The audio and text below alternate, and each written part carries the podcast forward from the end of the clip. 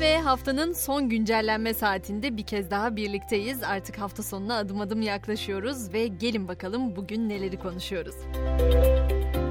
6 yaşında çocuğun evlendirilmesiyle ilgili olayda hatırlayacaksınız 2012 yılında o çocuk 14 yaşındayken gittiği doktor istismarı anlayıp polise haber vermişti ama o dönem başlatılan soruşturmada takipsizlik kararı çıkmıştı. İşte o kararı veren savcı hakkında inceleme başlatıldı. İstanbul Barosu da açılan davaya mağdurun yanında müdahil olarak katılma talebinde bulundu.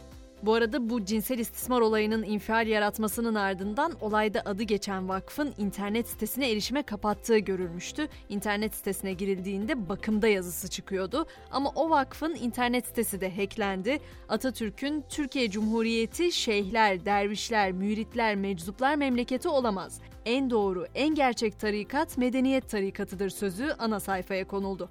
Meclise geçecek olursak AK Parti hazırladığı anayasa değişikliği teklifini meclise sundu. Teklif AK Parti, MHP ve Büyük Birlik Partisi'nin imzasıyla meclise geldi.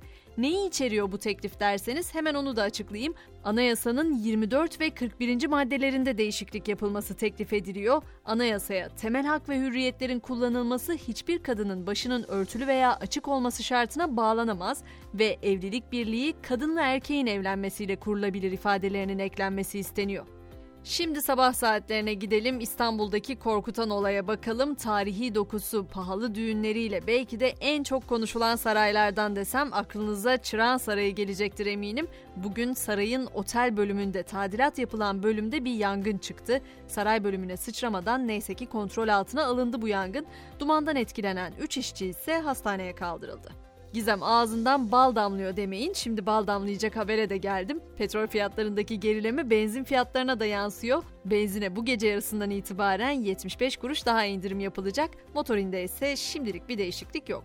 Akaryakıt fiyatlarından bahsettim ama yeni yılda ehliyet almayı düşünüyorsanız maliyetinin epey yükseleceğinin de haberini vermek zorundayım. 2023'te ehliyette kurs, harç ve sınav bedelleri artıyor. Sınav ve harç bedellerine sürücü kursu eğitim ücreti de eklenince ehliyet almanın maliyeti 10 bin lirayı geçecek gibi görünüyor.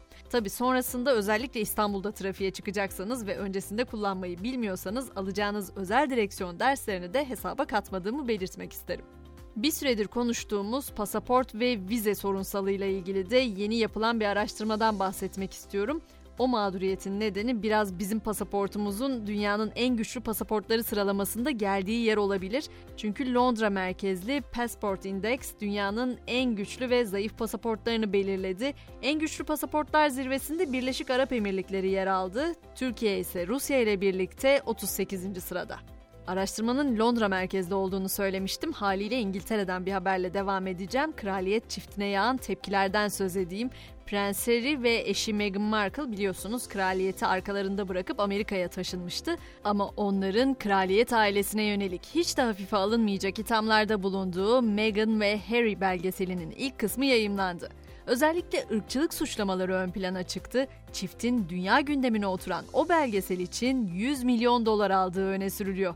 Gündemdeki yolculuğumuzda sıradaki durağımız Amerika. İki yıldır zam alamayan New York Times gazetesi çalışanları 24 saatlik greve çıktı. Gazete çalışanları okuyucularına gazeteyi almama ve internet sitesine girmeme çağrısı yaptı. Gazete binası önünde de toplandı yüzlerce çalışan ve gazete yönetimi protesto edildi.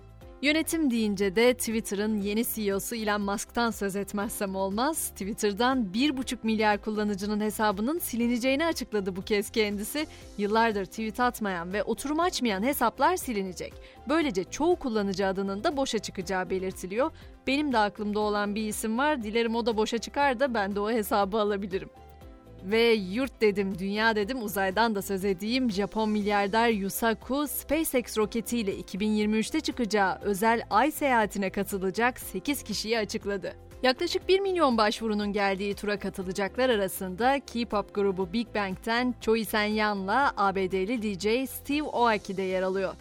Ve Dünya Kupası bu kadar gündemdeyken futbol sevgisinden de bahsetmek istiyorum ama her şeyin fazlası gibi onun da fazlasının zarar olduğunu belirtmek zorundayım. Çin'de yaşayan bir adam yerel saate göre Dünya Kupası'ndaki maçlar 18 ile 6 saatleri arasında oynanınca maçları izlemek uğruna günde sadece 2 saat uyuyarak işe gitti. Bunun sonucunda da maalesef yüz felci geçirdi.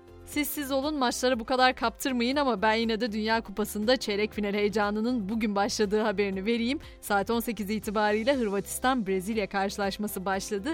22'de de Hollanda-Arjantin mücadelesi oynanacak. Ama yok siz futbolla değil basketbolla ilgileniyorsanız Avrupa Ligi'nin 12. haftasında bugün bir diğer temsilcimiz parkede Anadolu Efes'in Litvanya'nın Žalgiris takımına konuk olacağı maç saat 21'de başlayacak. Bu haberle birlikte ben de günün ve haftanın son güncellemesini noktalamış olacağım. Pazartesi sabahı 7 itibariyle ben yine buradayım. Sizleri de bekliyorum. Görüşmek üzere. Herkese iyi hafta sonları.